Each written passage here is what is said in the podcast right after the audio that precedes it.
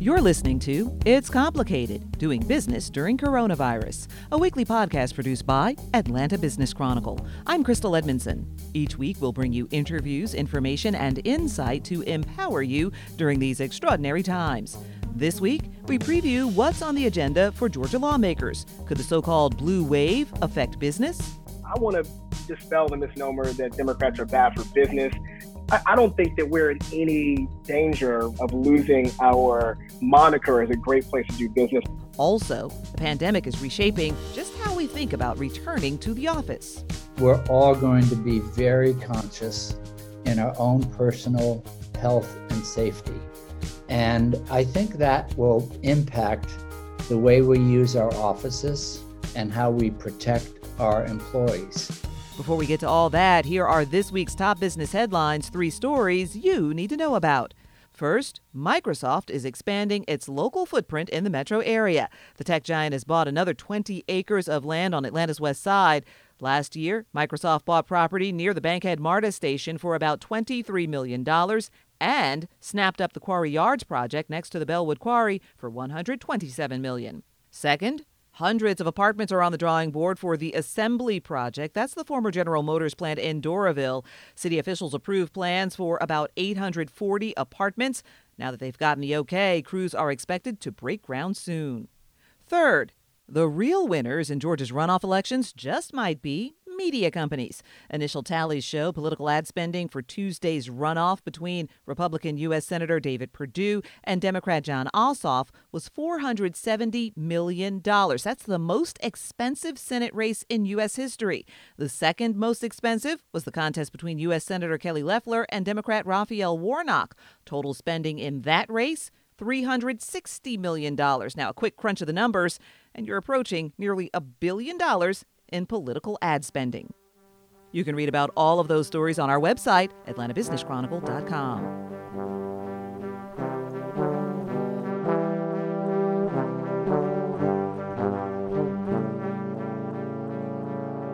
The Georgia 2021 legislative session kicks off on Monday after what seems to have been a long political season. Much of the national focus in November and as recently as this week's runoff was on Georgia. But now, for the next 40 days, local lawmakers will focus on forging state legislation.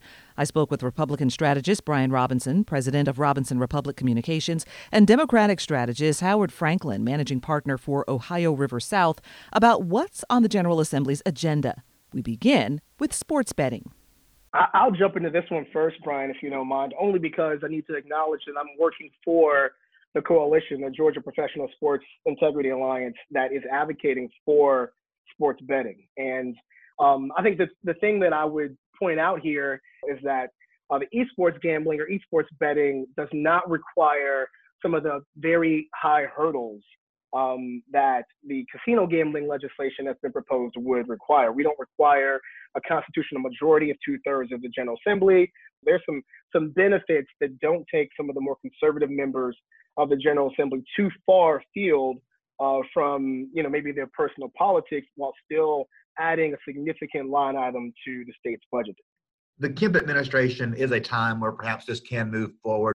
And, and Kemp has said, I'm against gambling, but I'll stay out of it. And so if the legislature can get the ball moving, I think that something can be done. To, to Howard's point, uh, the sports teams want it. It's something that will help with fan interaction within the games. And one thing that is a selling point is there's no physical infrastructure, right? I mean, there's no building that people can say, oh, that's going to attract crime or that's going to attract prostitution, et cetera, et cetera.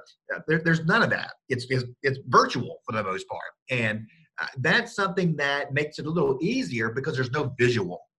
Just real quickly, how much money are we talking about in terms of revenue for the state?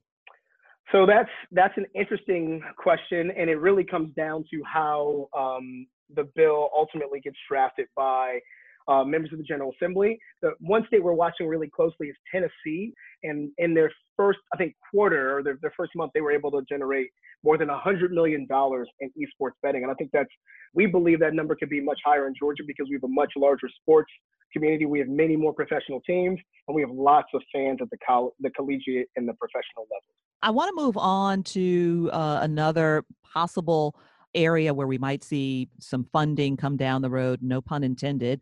Uh, but could we see more funding for road improvements? We've certainly seen demand pick up during the pandemic the past year for warehousing, logistics. You know, how do we get these products from the ports to the people?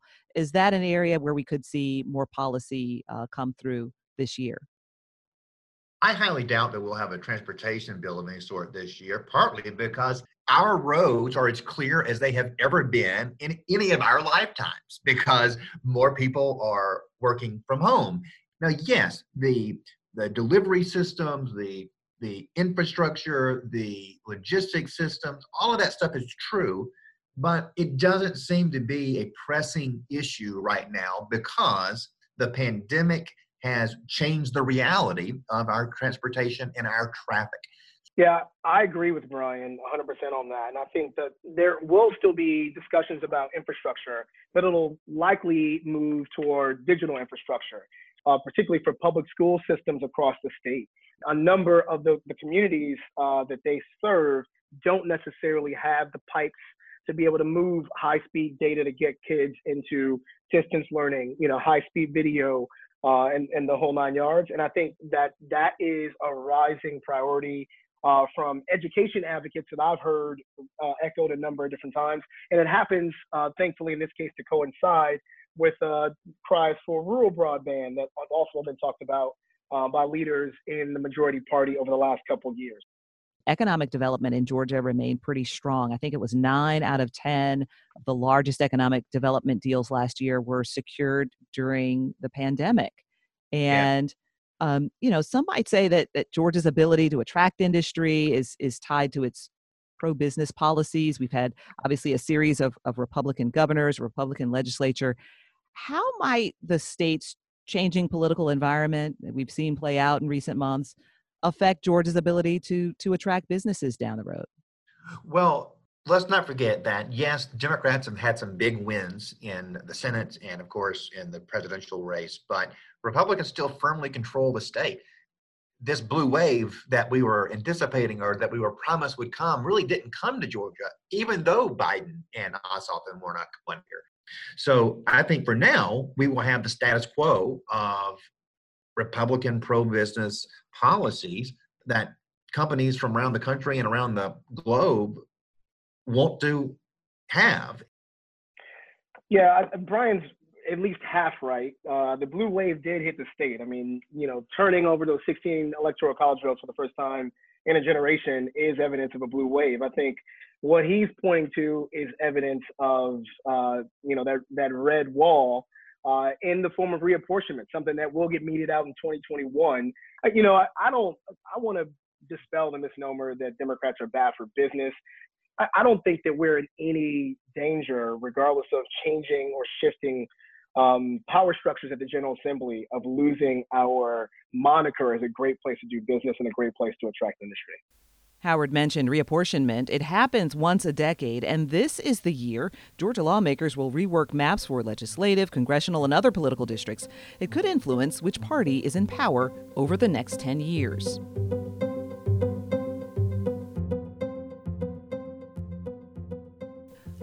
Georgia lawmakers aren't the only ones going back to a physical office. A Gartner survey conducted last month shows 50% of workers polled say they want to return to the office, at least part time, once vaccines are widely available.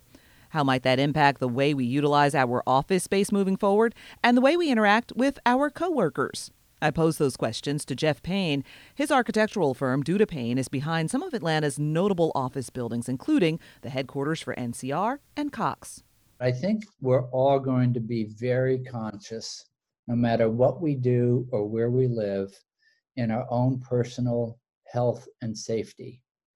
And uh, I, I think that will impact the way we use our offices, how many people we have in any given space, uh, and how we protect our employees. Workspaces might be a little bit larger, uh, meetings might be a little bit smaller. I wanted to ask you um, how you all are thinking about maybe the use of technology in new spaces um, that might be used to keep people safe or provide some new information, if you will, about people who are in the office. I think there's going to be technologies that we don't even think of today that are going to play an important role in this. Uh, as you go into an office, you think about going through a vestibule, and maybe that vestibule is uh, sort of a clean room, if you could imagine that.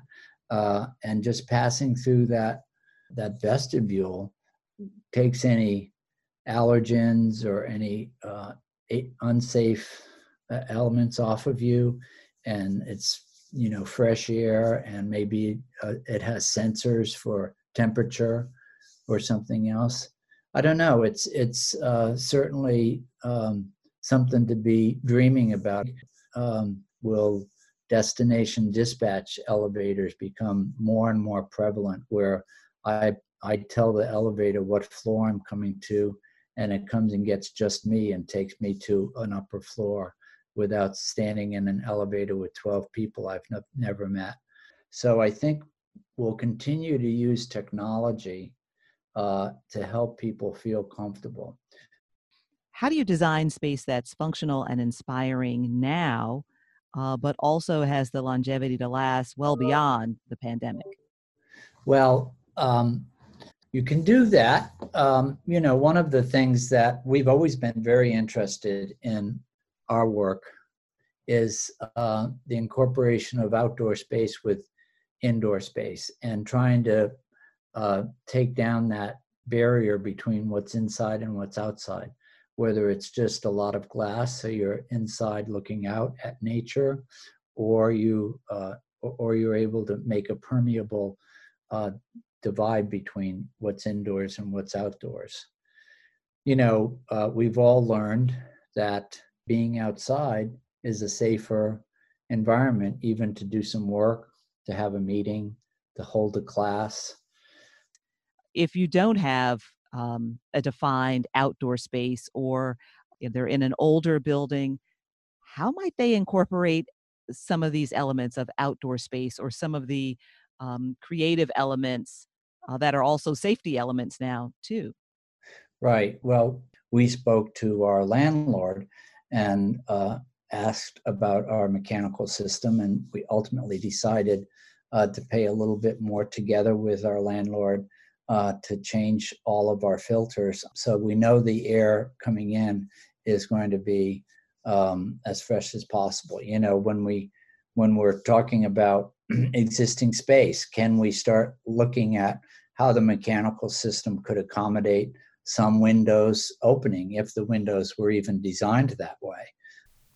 Well, design elements that emerge from this pandemic period could become the norm, Jeff says, much like environmental standards did more than 20 years ago.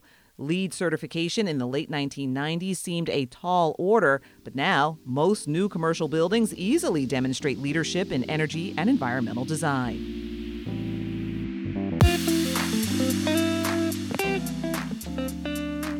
Well, before we go, time to start filling out your 2021 calendar. On Thursday, January 21st, Atlanta Business Chronicle will host an economic outlook panel. Business professionals will help translate trends into competitive intelligence to help you grow your business and find opportunities in the coming year. You can register for that 2021 Economic Outlook event. Just go to our website, atlantabusinesschronicle.com, and click on the Events tab.